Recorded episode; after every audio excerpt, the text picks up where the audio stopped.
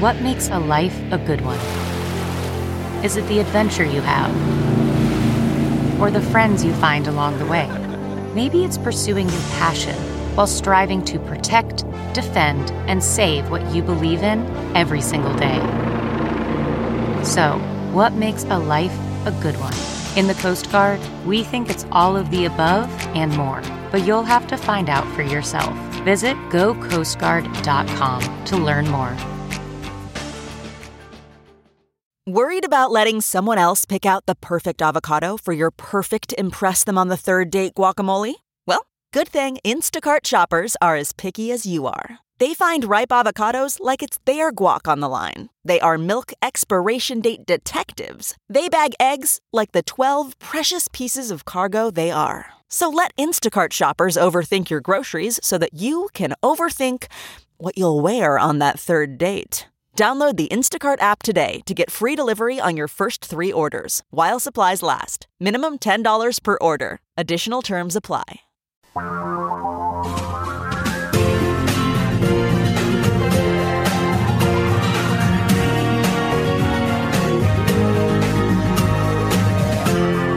This is the Thom Hartmann Program.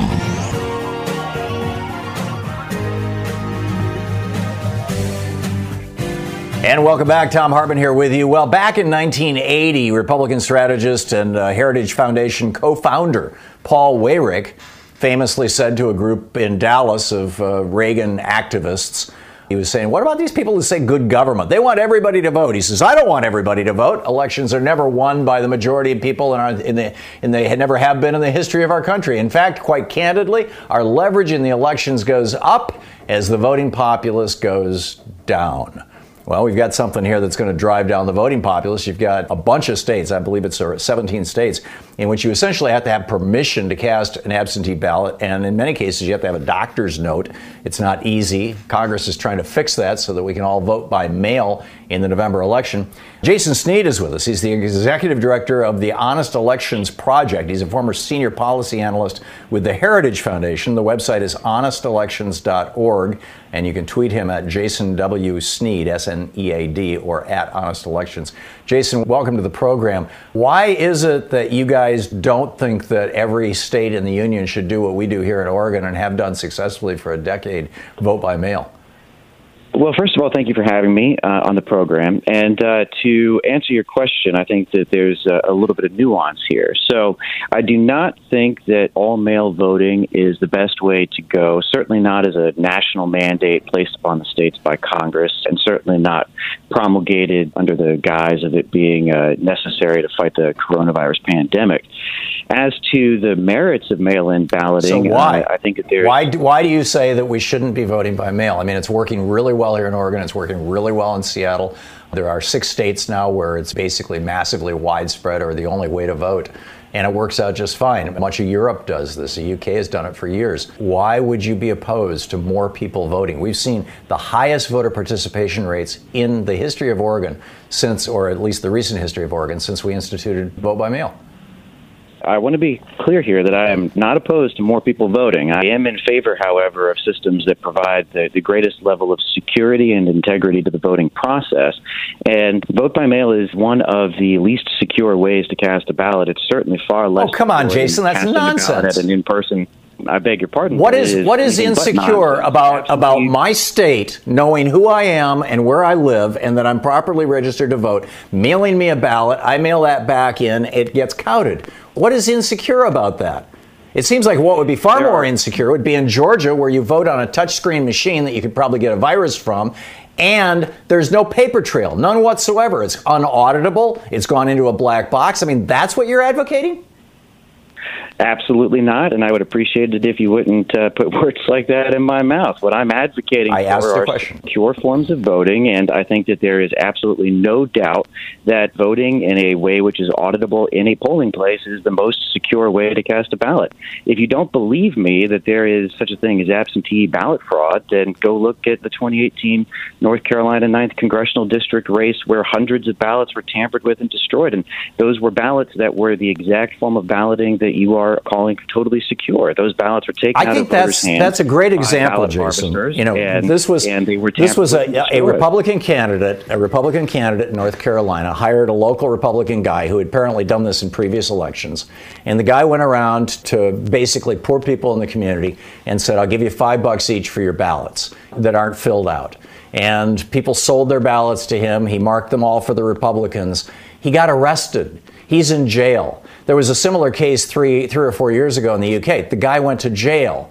Are you saying that because people can commit a crime, we haven't seen anybody get arrested because of, like in Georgia back in the 2002 election or 2004 election, excuse me, misplacing hundreds of thousands of votes that literally were never found because they were on these memory cards that seemed to vanish mostly out of the city of Atlanta. They haven't gone to jail. But uh, are you saying that just because somebody committed a crime around vote by mail and then got arrested for it, which would, I would think, make voting by mail even more secure because the whole country learned hey, you tamper with these things, you go to prison. How does that possibly make it less secure? It seems to me like that proves it's secure. That's like every time a, a bank robber gets arrested, we all sit around and go, oh, I guess it's safe to keep my money in my bank. I take your point, but I simply disagree with it. I mean, the bottom line is that we got lucky in this one instance that this person was actually caught, that there were investigations. And I would point out that right now there's an effort afoot uh, to pass legislation or to force it in the courts to do away with the exact same ballot harvesting bans, which at least allowed an investigation in the North Carolina case. So the that- absentee voting is with that. anything That was fraud. Election fraud is illegal. You know, you can't. Uh, no, yeah, that's that's legalize that's that. There are multiple. There are multiple. You know what you're talking about are the efforts by by some Democrats in some states to make it possible for people who are either homeless or people who are disabled to have a volunteer come pick up their ballots. It's a completely different thing. No, what I'm talking about, I am talking about vote harvesting, but I'm talking about quite reasonable bans and limitations that are put in place on creating organizations that just go door to door and collect ballots from individuals. I have no problem with someone who needs assistance receiving it, but that should be from someone who they trust, someone who is a caregiver or a family member or a close friend. I think it's entirely reasonable, given the sort of fraud that we see, for states to have. So, Jason, you're you're place that should saying that. You, let me get this straight. What it sounds to me like you're saying is we've got an election coming up. We're told not to go out in public, not to open doors with your bare hands, not to get near people, not to touch surfaces that have been touched by other people. But you want the people in the majority of the states in the United States, nonetheless, to be forced into these public places if they want to participate in our democracy. Is that what I am I understanding you correctly? No, no, you're not. What I am in favor of is I have seen the last couple of weeks a number of states have taken steps to postpone their primaries so that they can hopefully hold them after the next. So we just shouldn't have an election in pandemic is likely November? Look, I think that postponing right now is a good idea. I think looking at using mail in voting for primaries, if you're going to push ahead and do them in the next month or two while we're in the midst of this pandemic, is an idea that should be explored. But I don't think that we're anywhere close to being able to make a judgment call as sweeping as basically changing the way that our democracy functions nationwide in November. allowing giving states 500 million dollars which is what ron wyden has proposed to be able to afford to run the printing presses to be able to mail an absentee ballot to anybody who wants to choose to mail it in as opposed to simply coming into their polling place I don't see how that's fundamentally changing American democracy. That is simply making it easier for people to vote in those states that try to make it hard to vote. You know, again, the mischaracterizations about states that have additional protections for the integrity that they're trying to make it somehow harder to vote, and that's the sole reason here, is, is completely incorrect. And as for changing the structure of our democracy, these rules and procedures ought to be put in place at the state level. I have no problem with your state or any other state considering this, and if they choose to go down that pathway, then that's their decision. I do have a problem with Congress forcing it, and particularly forcing it months ahead of an election. They're not The- forcing the- it, the they're offering to pay for it. It would be a mandate to require mail-in voting without uh, any sort of an excuse and a whole slew of other mandates that would be imposed in that legislation. Okay. Well, you're probably right. Jason Snead. Jason is the uh, executive director of the Honest Elections Project. He's a former senior policy analyst for the Heritage Foundation. HonestElections.org, Twitter handle at Jason W. Snead or Honest Elections. Thanks, Jason. Thank you. This is the Thom Hartmann Program. Congressman Mark Pocan was going to be with us for the first hour of our program today, but the Senate bill, or the bill that passed the Senate, that bill is going to the House for a vote. Apparently, there's a whole lot of activity going on in the House this morning. Congressman Pocan is on, uh, you know, a couple of the committees that are having to mark the bill up and check it out, and so he's just like buried in work right now, so not available to us. He may call in briefly at some point to just give us an update on what his thinking is on what's going on right now but he might not too. So we'll see. It's kind of a crazy time. Kind of. It is a crazy time. We'll just hang in there. The tip of the iceberg. This I find fascinating. The National Employment Law Project, their director, Rebecca Dixon, points out that the 3 point something, 3.28 million, I guess is the exact number, 3.28 million jobless claims that were just laid down, that that's just the tip of the iceberg. I mean, you know, metaphorically speaking, that that is not all the people who have lost their work because of this. Because the unemployment numbers don't include people who are quote self-employed. So you've got presumably hundreds of thousands, perhaps even millions of Uber drivers, for example, and Lyft drivers and contract pizza delivery people and and home cleaners, house cleaners fill in the blank. All these folks who have dog walking services and babysitting services and little home daycare centers and all these things that people set up is essentially their, their own little businesses. You have all of this stuff going on, and none of it is being captured in the official unemployment numbers. The official unemployment numbers only show people who filed for unemployment. And if you're a self employed, if you're an Uber driver, you can't file for unemployment. You don't have an employer cleaning houses, particularly if you're doing it for cash. You can't file unemployment. If you're an undocumented immigrant who's been working in anything from you know construction to lawn maintenance to the many domestic services to agriculture to being a physician. I mean, it doesn't matter if you're if you're not here legally, you can't file unemployment, and that's millions of people in our workforce. Street vendors, domestic workers, all of these things, they're simply not being measured. We say we've got 3.28 million unemployed people. It's probably closer to 5. And by the way, that 3.28 million is massively larger than the biggest drops. The, the two people forget the 1980s. 1982, when Reagan first did his massive tax cuts, it caused a recession, which caused the biggest increase in unemployment in 82 since the Great Depression. It was just a massive increase in unemployment. So this beat that. And then, of course, in 87, you had the biggest drop. This was after Reagan did another tax cut. And in 87, you had the, that was his biggest tax cut actually, in 86, 87. You had the biggest stock market crash in the history going, except for 1929. Well, we've, we've beat that too, beat 87. So it looks like we're trending into Republican Great Depression, 1929 Republican Great Depression territory. That's not a good thing at all. So this two trillion, I you know, as I said to Congress Congressman Pocan last week, I, I believe that it's going to take ten trillion dollars to get us out of this at a minimum. And we've already spent $3 trillion, assuming that the Senate legislation passes the House tomorrow and doesn't have to go back to conference. And Nancy Pelosi is putting together another $2 trillion worth of stimulus, although Mitch McConnell is threatening to have the Senate go home for a month to block her from doing that. But, you know, we'll see.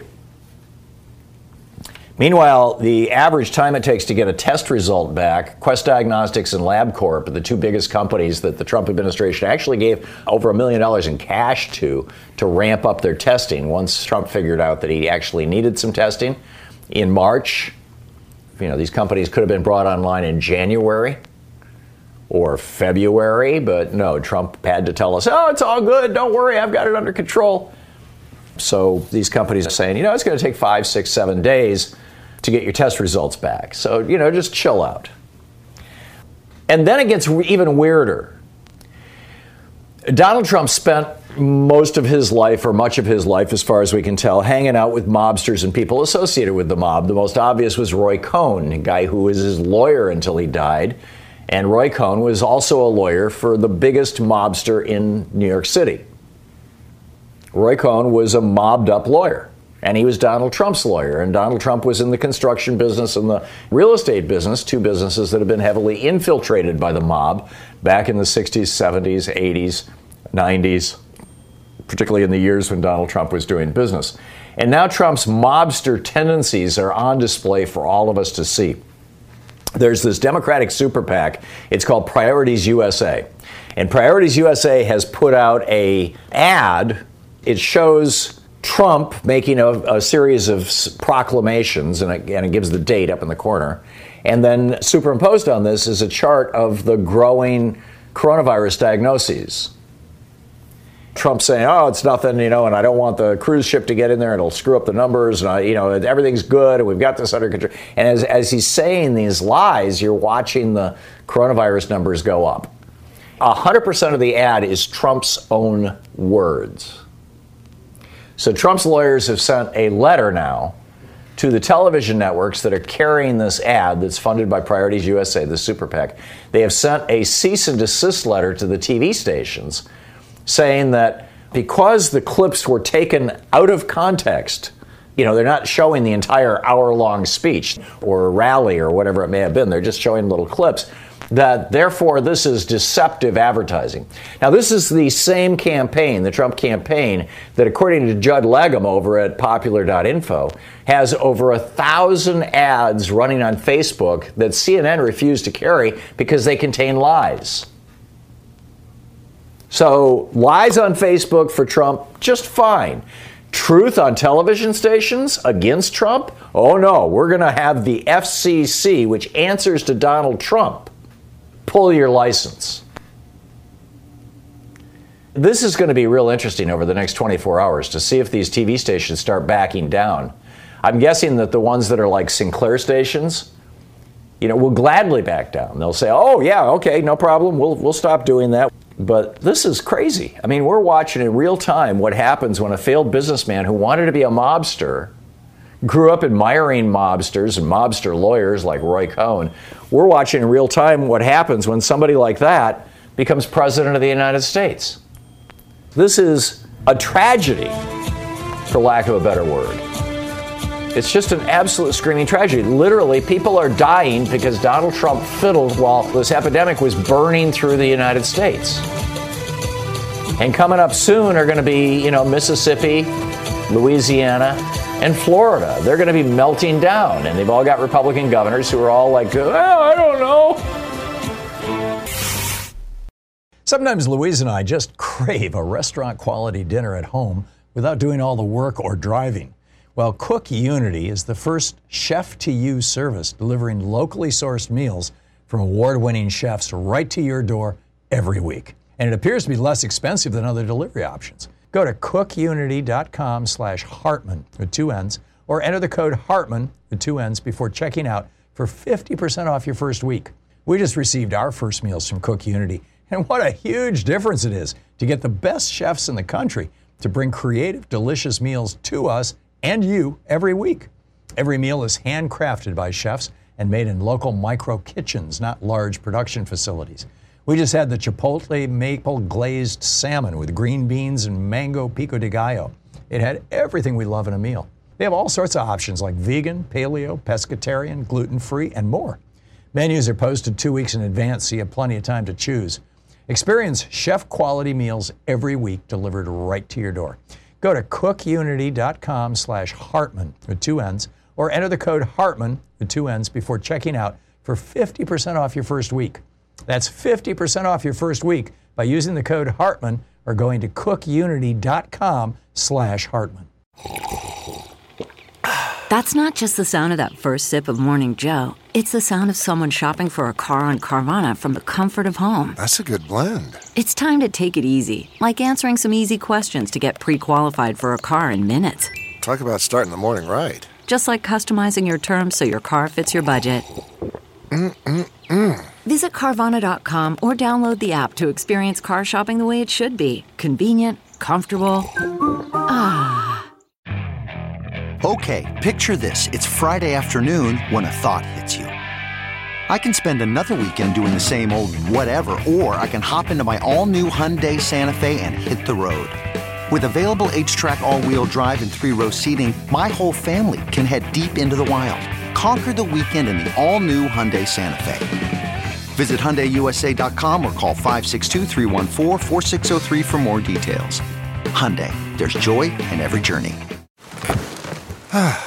the comfort of your favorite seat is now your comfy car selling command center thanks to Carvana. It doesn't get any better than this. Your favorite seat's the best spot in the house. Make it even better by entering your license plate or VIN and getting a real offer in minutes. There really is no place like home. And speaking of home, Carvana will pick up your car from yours after you finalize your offer. Visit Carvana.com or download the app and sell your car from your comfy place. CarMax is putting peace of mind back in car shopping by putting you in the driver's seat to find a ride that's right for you. Because at CarMax, we believe you shouldn't just settle for a car, you should love your car. That's why every car we sell is CarMax certified quality so you can be sure with upfront pricing that's the same for every customer. So don't settle. Find love at first drive and start shopping now at CarMax.com. CarMax, the way car buying should be.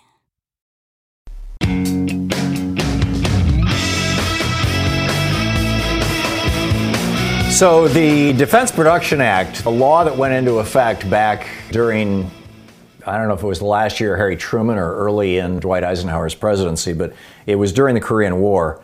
Eisenhower famously ran for election in 1952 on the platform of ending the Korean War.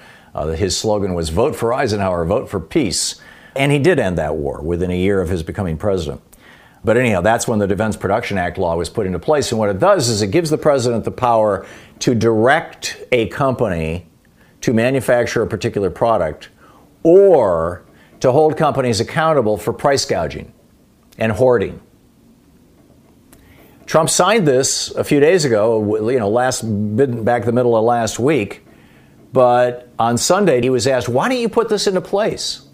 Why don't you say to the wholesalers who are hoarding ventilators and are hoarding, for that matter, they're probably hoarding toilet paper now too, the masks? It actually turns out that apparently there are middlemen in this country who are hoarding these things, waiting for the prices to go up, and they're holding auctions where the states are having to compete against each other, and then the federal government comes in to buy and blows everything out of the water.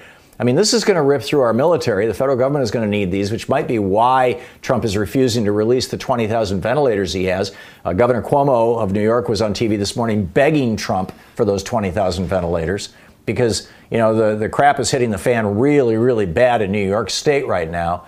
It's coming to a town near you, I guarantee. So they asked Trump, why don't you invoke that act to have a national clearinghouse that has some oversight, you know, in the White House? Why don't you have some people who have some oversight over what's happening with these vital supplies that literally will save lives? 12% of the people with coronavirus in Spain are healthcare workers. 12 friggin' percent. It's burning through our hospitals. It's burning through our healthcare system. And it's going to get worse. So why don't you do something about this? And Trump says, or a country not based on nationalizing our business. Well, the Defense Production Act does not nationalize any business. It does not cause the federal government to say, oh, you know, we now own General Motors.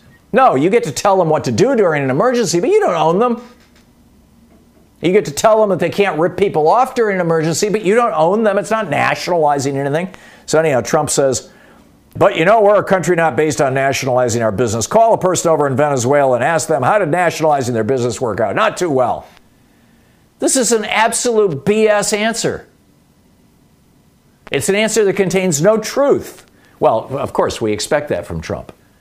When he started going off on, on, on weird theories and lying in his afternoon press conference, all three cable networks cut away. CNN and MSNBC cut away first, and then Fox cut away. And Trump tweeted about it, how upset he is. Andrew Cuomo is describing this as a mad bidding war.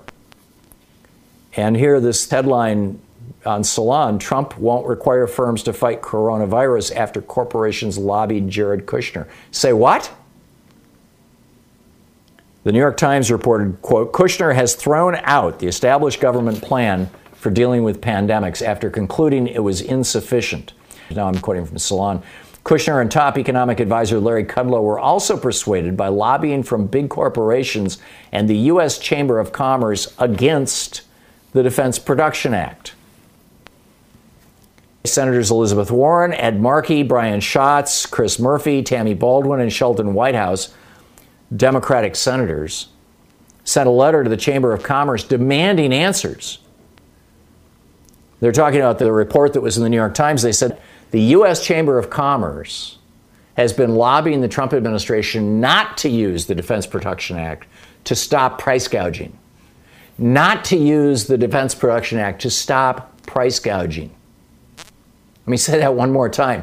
The U.S. Chamber of Commerce is lobbying the Trump administration not to use a law that is available to them to prevent price gouging and hoarding by corporations.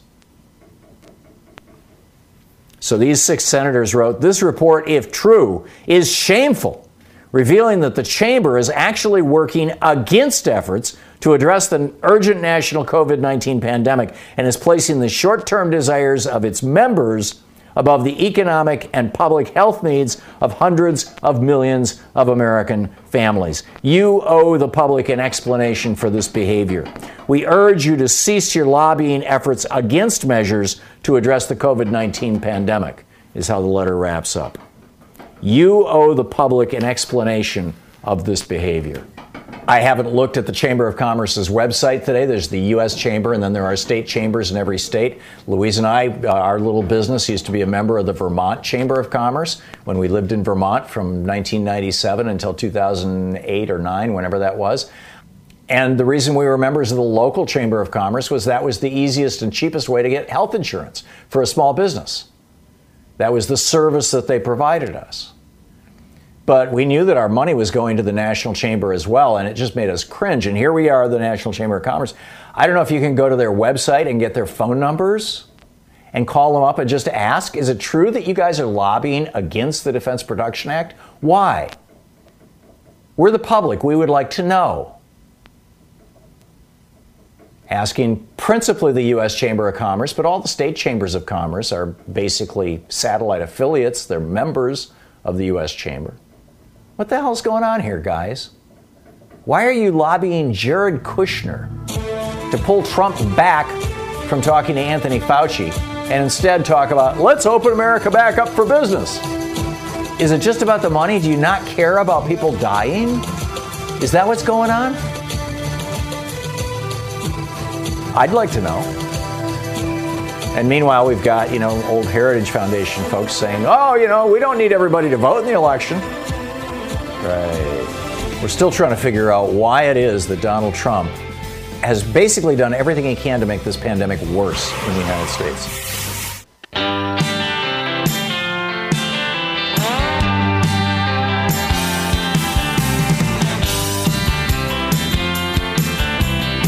Thom Hartmann here with you. So, why is Donald Trump and the Trump administration generally, why are they seemingly happy to have this, this uh, disease ripping through our hospitals, burning down our healthcare systems. Why? Is it possible that Trump thinks that there's some benefit to him in this getting worse? I mean, we know that the British Secretary of Health just two weeks ago was advising Boris Johnson, you should let this thing burn through the British society, let it burn through the United Kingdom. It'll take out the weak basically. It'll take out the elderly. It'll take out people with high blood pressure. It'll take out people with lung disorder, you know, diseases. We didn't really need them anyway. I mean, they're the frail. They're the, the takers, not the makers in society. And, you know, after that, we'll have herd immunity. Now, I'm not quoting the guy verbatim, but that's the essence of what he was saying. And now you've got, you know, you've got young people say, oh, yeah, this disease is the boomer remover except that it's killing young people too. In substantial numbers around the world. By young, I mean, you know, under 30. So, what the hell's going on? What is this about? Win in Solomon, Maine. Hey, Win, thanks for hmm. watching us on Free Speech TV. What's on your mind? Let me just read you a quote that I actually heard at a party, and it is They are eating our food. They are occupying our hospital beds and doctors. It's time to cull the herd.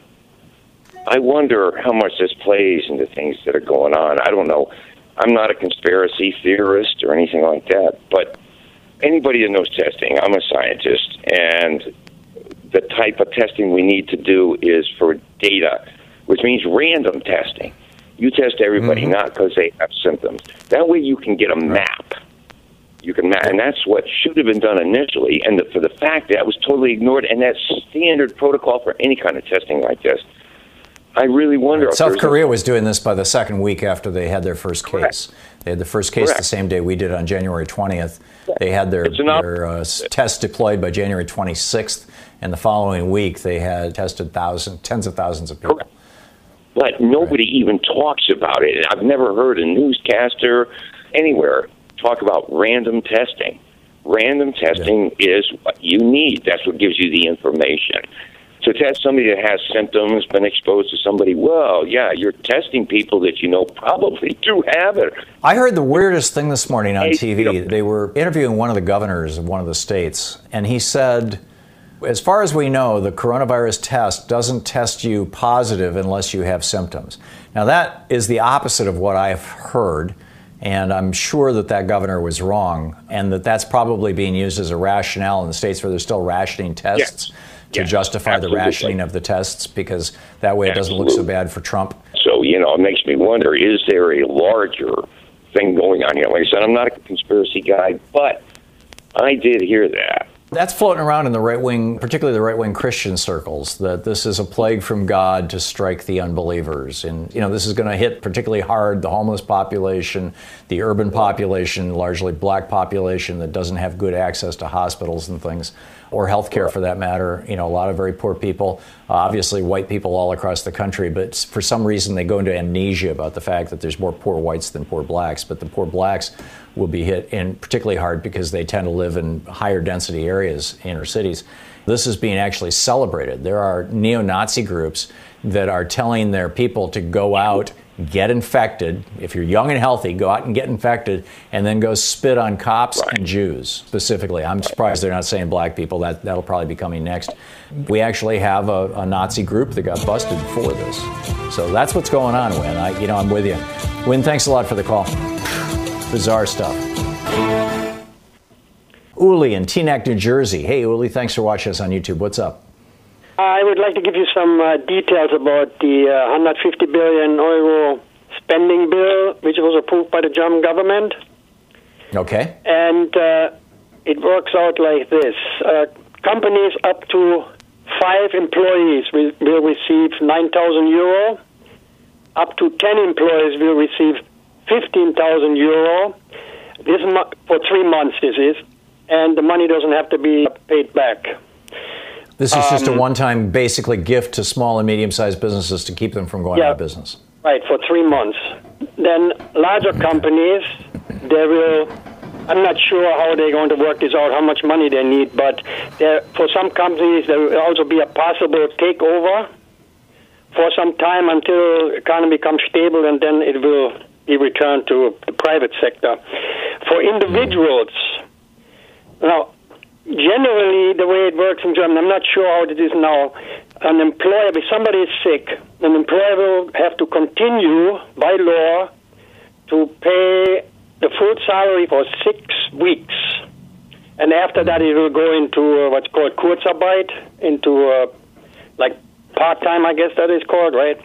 Right. Um, yeah, Kurzarbeit is, now uh, correct me if I'm wrong, Uli, but that's German for short work. And, and the way that the Kurzarbeit program worked back in 2009 was that the employers would take their people to half time because there was no need, you know, there was no demand for their products. But the companies would continue paying them full time. The difference between the full time and part time was made up by the government giving that money to the companies. Right. So that the companies right could now- still pay full time salaries. Yeah. And right now, individuals without children will receive 60% of their salary, and families with children will receive 67% of their salary. So that's what I read. Anyway, Okay. that's it, what I have Uli? to say. Yeah. Thank you for the uh, update from Germany. I appreciate it. And from Teaneck, Okay. New Jersey. Thank you, Uli. Yep. Great to hear from you. Joanne in Boise, Idaho. Joanne, what's on your mind? It says you're a mail carrier? Hi. We're really trying to go through this for our customers, how to keep you safe. So, um, a lot of people never get a signature, but maybe you're somebody who has, um, you know, uh, medication and you need a signature. What now has come down the pike is we go to your door, you answer it, I let you know I have a, uh, I need a signature. You say, okay, and now instead of your signature, what we're doing is we put down C19 instead of your signature. It says delivered to the customer so that I have seen you and you did get it. Now, Right. our thing is So you're vouching for me, basically. Yeah. Well, yeah, but you're right there. It's just so that I'm not handing you the device or a pen. But so then we're not touching the now, same surfaces. I get it. Right. So now the other thing is now you're not home and you get the slip on the door. Please, Mm-hmm. for all your customers, yourself as well, just sign the back of it and then we'll redeliver it the next day. And then do request that it goes up to your door. Just so that you don't have to go down to the post office. You know what I mean? Yeah, that all makes And get that all makes in. great sense, Joanne. Yeah. Well, we're trying to take care of the customer who paid money to make sure that you got it. You know? Right. Right. But Although I'm like guessing I'm that off as time goes on, there's going to be there's going to be fewer and fewer people going physically to the post office to order those Right. kinds of return receipt required things. Uh, there may be some Well, automatic ones that are coming out of government agencies, though. Well, you can go online and request that if it is a signature, that that gets Right. waived because some they just automatically send it that way. But uh, it's just for your protection, and also you don't want to be crowded trying to pick up the package. So, No, I'm, I'm, I'm totally with you, Joanne. And neither, you know, as a postal worker, you don't want us to be crowded either. Thank you for the update. It's great to hear from you, and thanks for being, you know, one of our nation's postal workers. Another group of people who are not quite as much on the front line as the nurses, but are on the front line of this epidemic and are not pausing their work. They're continuing to work. God bless them. Quick math the less your business spends on operations, on multiple systems, on delivering your product or service, the more margin you have and the more money you keep.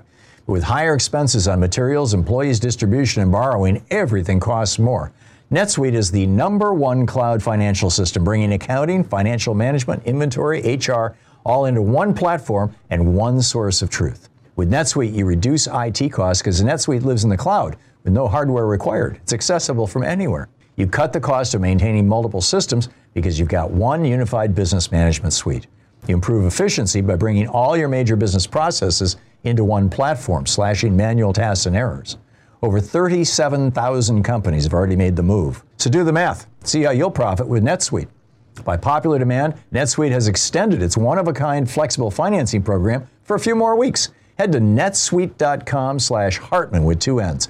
netsuite.com slash Hartmann. That's netsuite.com slash Hartmann. Okay, picture this. It's Friday afternoon when a thought hits you. I can spend another weekend doing the same old whatever, or I can hop into my all new Hyundai Santa Fe and hit the road. With available HTRAC, all wheel drive, and three row seating, my whole family can head deep into the wild. Conquer the weekend in the all new Hyundai Santa Fe. Visit HyundaiUSA.com or call 562-314-4603 for more details. Hyundai, there's joy in every journey.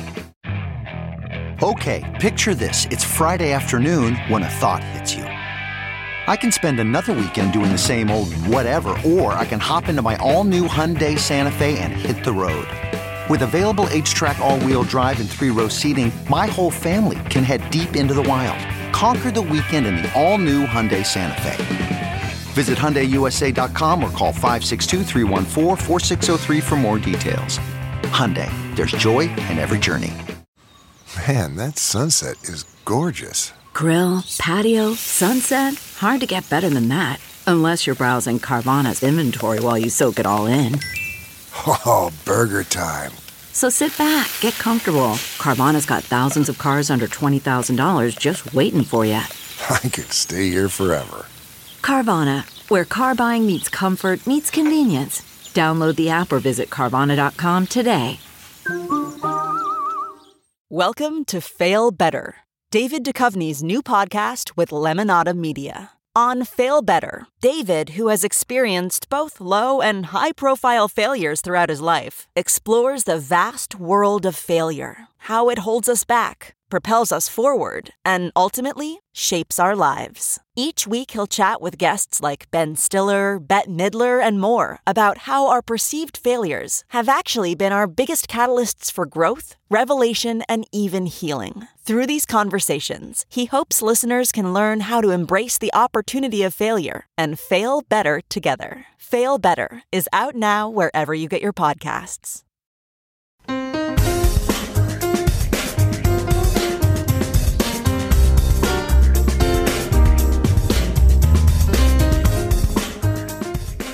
Congressman Pocan. I'm so sorry about what we've been doing to you the last couple days, but yeah, I've had seven and a half hours of conference calls yesterday alone, and uh, today I'm, I think Oh, I'm my. hitting that record as well. Yeah, I can well understand. So you want to tell us what's going on? Give us an update? Yeah, well, the Senate passed the giant aid package last night unanimously after having to really fight hard to make sure that we could keep benefits for people on unemployment insurance in a stronger way to make sure that people are able to endure the next not just few weeks but few months Thom. We've got that in place for four months that extra money. It goes to the house tomorrow at 9 a.m we anticipate that it will be a voice vote. That's what's been agreed to by leadership but any member could object and ask for a recorded vote so many of us right now, Now, does a trying to- voice, excuse me, does a voice vote mean that you can do it remotely? You can basically call in, or does that mean that you still have to be there? You just yell? No, we don't have to be there because right now the House is not there. Only the Senate is because we finished our portion of the package. Mitch McConnell took that weekend off. They came back to work, put this together. But honestly, for many of us, we're in states like Wisconsin with essentially uh, our order is safer at home, but it's a shelter in place order that's across the country in many places.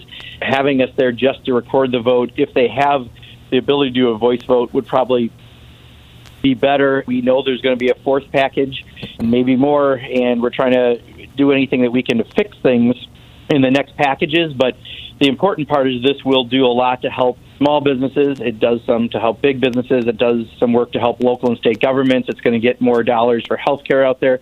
It's going to support more benefits through the unemployment insurance. It's going to get a check out to every American. It's got a lot of things in there, and right now that's kind of what we're unbundling all the different aspects. We first got final language late last night. So you're just starting to see this legislation. Yeah, what happened yesterday, we had at least five hours just mm. on what was we thought was in the bill, but it was all without text. So we were doing with what we thought was in there because the House had its version of a bill, and then we knew where we weren't winning and where we were winning, and then we kind of went over that by sections for about five hours yesterday. But we didn't have definitive final language yet. So now we finally have that as of last night. The Senate uh, literally voted on it with seeing it for a relatively short period of time. Our leadership said they'd do 24 hours. So now we have a call this afternoon with the entire caucus. We have a progressive caucus call this afternoon to go over it. The Progressive Caucus Center, which is a 501c3 organization, did a great analysis, and that's what we're working through right now to try to fully understand what's in the bill. But we anticipate right now it'll be a vote tomorrow morning, ideally a voice vote. But a lot of us got to figure how we're flying there otherwise. So. Right. Are you with us for the rest of the hour, sir? Uh, no, I'm with you for probably another 10 minutes until there's one call. If it comes, Thom, I have to drop you because it's unbelievably important. Okay. Other than that, I'll- I'll stay on for at least another time. Okay, great. Thank you. Congressman, you know, I know when we were talking just a moment ago, you gave me a quick recap of what's going on, but do you mind repeating that for, for our uh, commercial station listeners? No, I'd be very glad to. So tomorrow morning, 9 a.m., the House will be voting on the bill. Uh, we are having a number of calls this afternoon uh, with the full caucus, with the progressive caucus, to go over um, what's in it. Yesterday, I think I said we had five or six hours of calls breaking it out the best we could, but we didn't have language till last night. So really, a lot of it was still talking about what we might need to put in a fourth package, and there will be a fourth package. We are quite certain. This package, though, does provide. It's about two trillion dollar package. It does provide twelve hundred dollar checks to Americans making less than seventy five thousand a year. It does provide six hundred dollars a week extra in unemployment each week for the next four months to cover 100% of lost wages. it is, for many people, 100% of lost wages. It'll provide uh, local and state governments more money to do what they're doing during the health crisis. It has money in rescue funds to hospitals to keep operating and providing care to patients. There is a significant portion, about uh, four to five hundred billion, that's going to be going to some affected industries. That while there are some conditions on around things like you can't use it for stock buybacks, etc., we would have liked to have had stronger and more permanent but uh, we did uh, have a significant win on getting additional money for people on unemployment. That was very important to the Democrats. There's a whole lot more in there, as you can imagine, a $2 trillion bill. There's going to be some things that, unfortunately, we'll probably find out a little later that aren't good, but we are doing our very best to break it down now. And we anticipate, again, a vote tomorrow morning in the House, a voice vote. If someone objects, a lot of us are going to have to find a flight to come in to officially vote, even though many of us live in areas where we're not supposed to be traveling right now. But we'll figure it all out. Just we're learning uh, as it goes.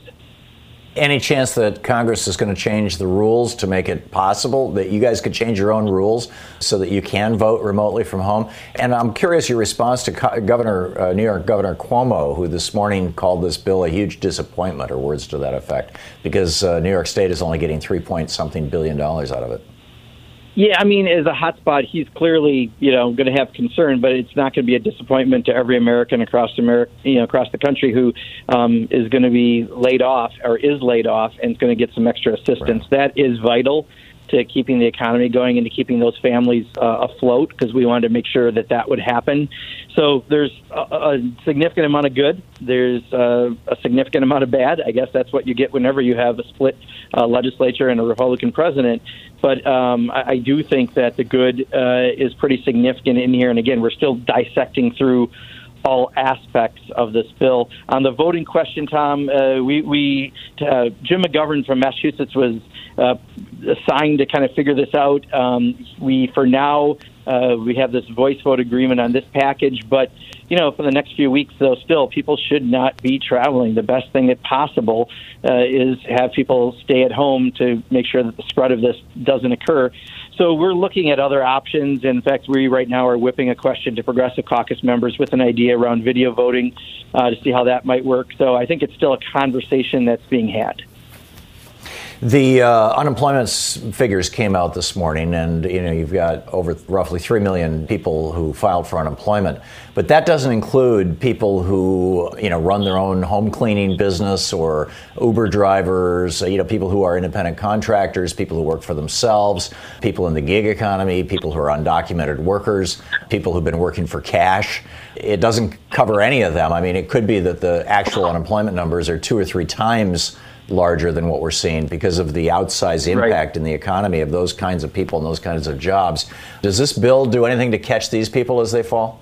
Yes, it does have a number of ways to catch folks, uh, both on the $1,200 check um, and on the unemployment insurance. Uh, I, I don't want to say 100%, but I'm saying this about 90% that people who are um, sole proprietors and others uh, in categories where they may not have employees will be able to access unemployment insurance under this. It's a separate fund, I believe, actually. Uh, but we'll That's get great. to the specifics on this. But there is a way to make sure that they're not left behind. I would argue, though, that I still think there are some deficiencies on the small business side. You and I are both lifelong small business people, Thom. I think one of the aspects that's missing is there's a work share proposal that could help you ramp employees back up into work that needs to be improved. And right now, there's some problems. It's only in 27 states. So we're working on that and uh, we're uh, hoping in the next package that we might be able to get some improvement on that. But I do think small businesses could use more help than they're getting. The Courier Journal is a, a, newspaper in Kentucky. I'm not sure exactly where, but they're reporting that Kentucky Congressman Thomas Massie, Republican, says that not only does he plan to vote no on the corona relief package, but that he also may be the vote who opposes a voice vote in the House. What would that mean? And also, I've got a bunch. Of, I've got a whole bunch of callers on the line. Do you want to take calls from our listeners here? Did you want to just talk through what's going on? I'm not sure how. No, I'm I'm, I'm glad to take calls. I think I, what I won't be able to probably answer are specifics about the bill, but I'll be glad to right. do anything I can via calls. Okay, great. And your thoughts on what happens if Massie says no? Yeah, I, I think that's what we're all trying to figure vote. out. Many of us are texting and calling each other, trying to figure out what's happening. I mean, if it's a voice vote to go there unless you want to give a speech or do what Thomas might want to do tomorrow. But if they have us come because it has to be a recorded vote, it's going to pass with at least 90% of the votes. The question is the median age in Congress is 60, which is starting to put people in risk categories. And then there's people like myself who have cardiovascular disease, and we're told, you know, we're more at risk should we get this of dying. So many of us are calling our doctors right now, finding out are we able to travel or not. And I'm guessing many of us won't be able to. So um, it'll pass no matter what happens. If Thomas does that, I don't know what point he'll make exactly, other than he'll potentially put a lot of people at risk. But let's hope that that doesn't happen, and let's hope that we figure out voting procedures for the next few weeks because I think it's a bad sign. If we're able to travel for work, other people will come to Washington because there's members of Congress to lobby us, right? We're working against everything that we're told. Dr. Fauci repeatedly had recommended a several week lockdown a while back when a several week lockdown would have worked. Now we're more at month request of having people stay at home, and those could be extended. But what we've got to do is stop the spread of the virus. And um, I think anything that sends a different message really works against the public health outcomes we're trying to have. All right, getting on an airplane is not going to be something that, that sets that. Getting on an airplane, going to a hot yeah. zone, encouraging lobbyists to come out and other people to come out. I mean, that's going to happen. Suddenly, you're getting people out of their homes to be working. Staffs are going to have to do that, and we already have a number of staff people who have tested positive for the virus, and you know, it's going to be Uber drivers, it's going to be uh, people's staff driving them, it's going to be a lot of other folks that are all at risk too as you add that kind of activity. So I just think you do have to weigh it. I mean, obviously, this is a, a huge package, and we have to have our say, and we have done everything we can to have the say, and there are some significant things in here, and there will be another package where we can do other things or make corrections.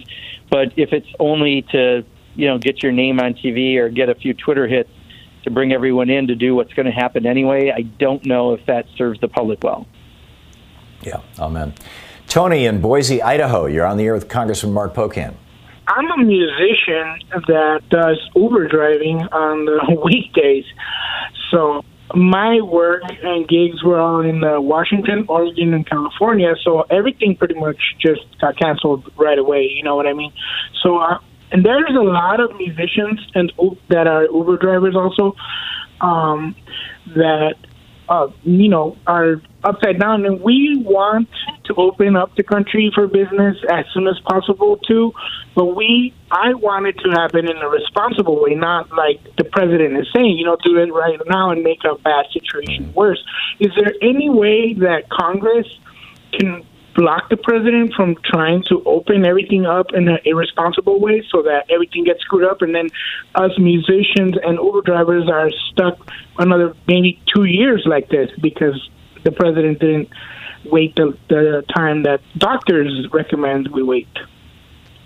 Yeah, Tony, I couldn't agree with you more. There's a number of us who signed on a bill that Ro Khanna introduced. Um, I think 20 of us did, and many, many more agree with the sentiment who didn't sign on to the bill, which is if we had a nationwide shutdown right now of some period of time, we would get through this much quicker. Honestly, it should have all happened weeks and maybe months ago, um, both from the testing kit perspective and uh, doing this to stop uh, the spread of the virus, but it didn't at least right now, many governors have done the responsible thing and local political leaders have done the right thing, and that's going to help to try to, to lessen it. But it, just doing this, like saying Easter is the magical moment that you know you can change this, doesn't follow science. So I'm hoping Dr. Fauci will keep being Dr. Fauci, keep trying to get his ear because I think you know he understands that the way we do this is you have to completely lessen that curve to the point that you don't overburden the healthcare system, the hospitals, because that's when you're going to have the mass deaths. When you don't have enough ventilators for people because people were either irresponsible uh, or decided this wasn't real. And I still get unbelievable amount of comments, Tony, on my social media from people who still act like this isn't real because for so many weeks the president and Fox News and others said that. Right now, the most important thing we can do is stay at home, especially if you're in one of those areas that needs to work from home and ride this out so we can all be able to get back to work much sooner in the future. Kendall in Los Angeles, you're on the air with Congressman Pocan. I live in California and just read a headline from a publication, LAIST.com, that said that Governor Gavin Newsom has announced that four banks, Wells Fargo, U.S. Bank, Citibank, and JP Morgan, have agreed to a 90 day waiver for residential mortgages, but that Bank of America has not.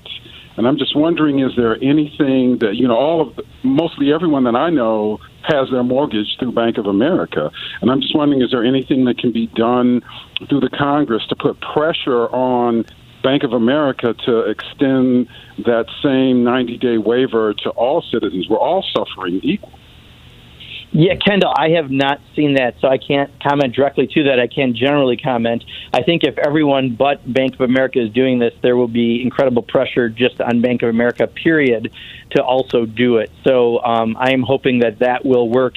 Uh, right now, I know in the bill we do have uh, some language around evictions and other things. I believe, and I've got to, again, we're, we're it's a 1,200 page bill that we're trying to go through, and we've got a number of calls this afternoon to actually go through those final details uh, on it. But specifically to the mortgage question, I think if everyone is doing it of the major providers and not Bank America, there will be pressure on Bank America to do it as well. Mark in San Francisco, listening on AM 910. You're on the air with Congressman Pocan. Yeah, Congressman, my concern is Social Security and the funding of it. And uh, I see that there's a provision that corporations don't have to pay into it till the end of the year, and it could be a trap by the Republicans to destroy it. I'm really concerned about Social Security. Yeah, Mark, I, I don't think it's a trap. It was part of the negotiation that we would never have done, I think, as Democrats alone on it but it was part of getting this additional money in people's hands. I think that we needed to do, but um, I don't think this is going to be something that's going to be permanent. I think it is. In fact, it's even specifically has a time date and I believe, in the bill. Um, but it does show, you know, again, part of the fights that we have to get something that puts money into hands of people who right now are unemployed so they can buy groceries and pay their rent uh, and continue to be able to pay for health care if they have it uh, we have to negotiate things that don't always make a lot of sense with the Republicans. Um, this was something that uh, they thought would save their employers some money for people who are employing people. But it should have a short-term uh, net life to it, and uh, I, I don't see it as a measure that's going to be something at all that's permanent that will affect Social Security. Diana, you're on the air with Congressman Pocan. Diana in San Diego. What I'm thinking is that we're going about this all the wrong way. What we're doing now is we're hiding from the virus. And what we should be doing is looking for it and containing it.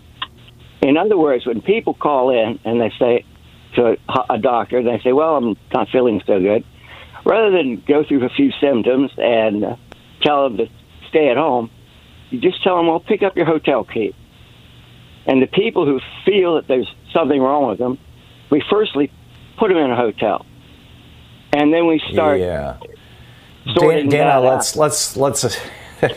Brilliant idea. Uh, Congressman, Congressman Pocan, I think what Dana is basically saying is if anybody's feeling sick, let, you know, let's quarantine them. Um, that actually may not be as crazy as it sounds initially. Uh, what are your thoughts?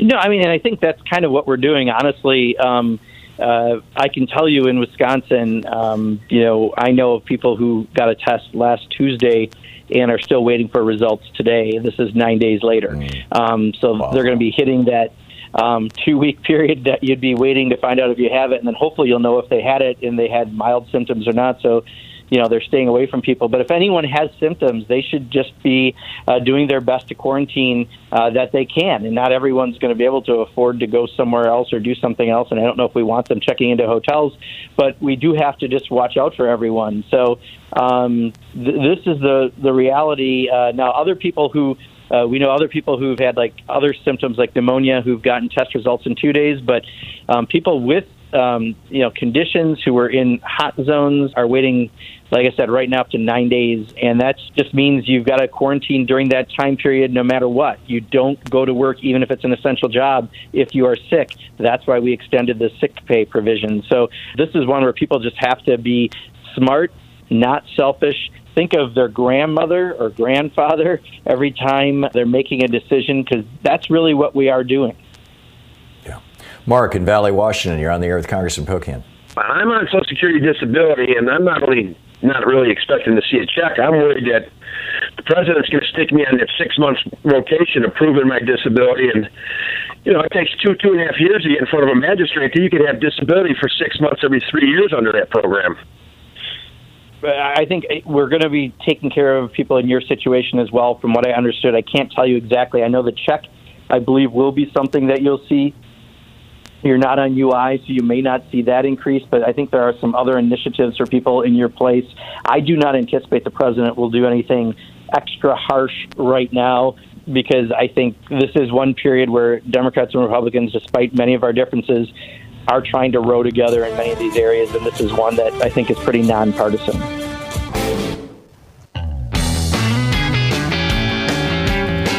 And welcome back. Congressman Mark Pocan is with us taking your calls. And uh, Beverly in Wheeling, Illinois, you're on the air with Congressman Pocan. I was wondering if people like restaurant workers who are laid off temporarily and after this is over can go back to work. I was wondering if they will be getting will be able to apply for unemployment. Yeah, I'll tell you that is Beverly one of the points I think that got missed in the bill. We had a better provision in the Democratic bill. There's something called work share under UI, and I've been a big proponent of doing a few tweaks to that program. That would allow a small business like a restaurant, because they're not going to go back to 100% capacity, to bring people on at maybe 25 or 50% capacity, and they can still qualify for uninsured, uh, unemployment insurance uh, at a, a rate of like 50% if they're working 50%, and that allows them to get the extra money uh, right now that we're going to need to, so that that small business can eventually reopen and get them on at 100%, gets more money in their pockets, and it puts less of a burden on the UI system. So there is something that um, I'm working really, really hard on. 27 states have this, 23 don't. It does need to be uh, streamlined a little more because right now it's you can only reduce hours 60%, and I don't know if everyone can bring people back on at 40% right away, um, and you have to do it across the board. So we're we're trying to make some tweaks in it, but I think it's a smart way of trying to uh, address this issue. And Rosa DeLauro and I um, are, are, leading with a bill on the House on this. So uh, I, I, understand the issue. I'm a small business owner for since I was 23 years old, and uh, I want to make sure that the businesses reopen so people have jobs when this is all over. Marty in Chicago, you're on the air with Congressman Pocan.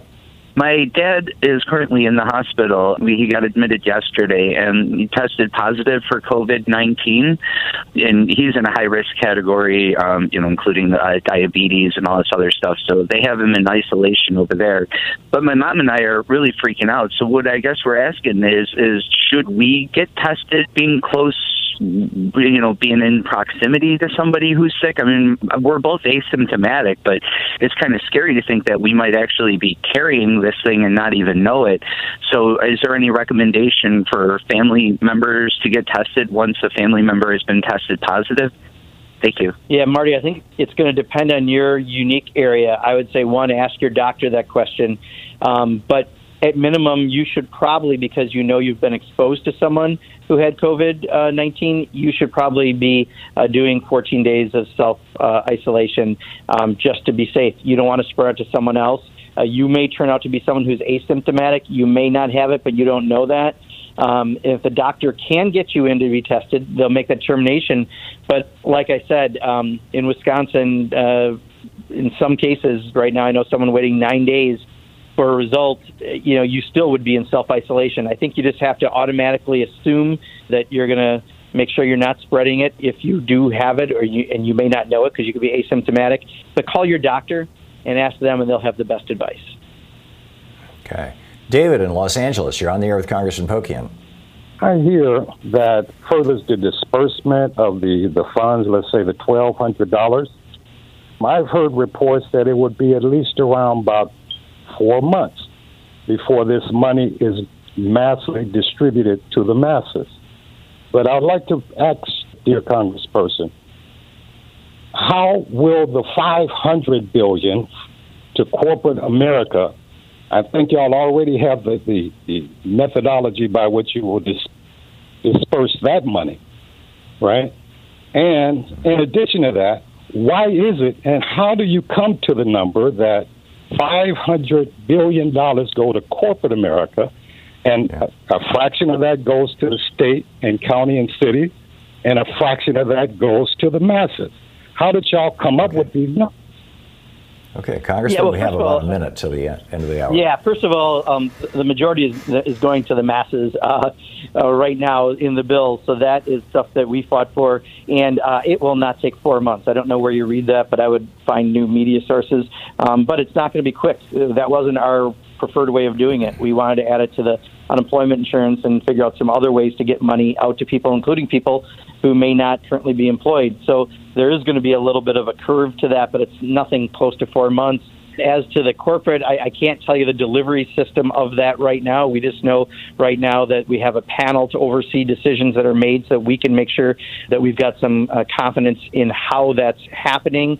But I think this isn't a time to, to you know, necessarily be, you know, pointing the finger, I guess, a little bit. I mean, I don't like the way that we don't have extra provisions for this, but we do have provisions as long as the loans are in place. They can't do stock buybacks and other things. But I do know that the money will be almost immediately available via the UI system, and we need to get that money out right away for people who are Great currently unemployed. Congressman Pocan, thanks so much for dropping by. I, please stay safe.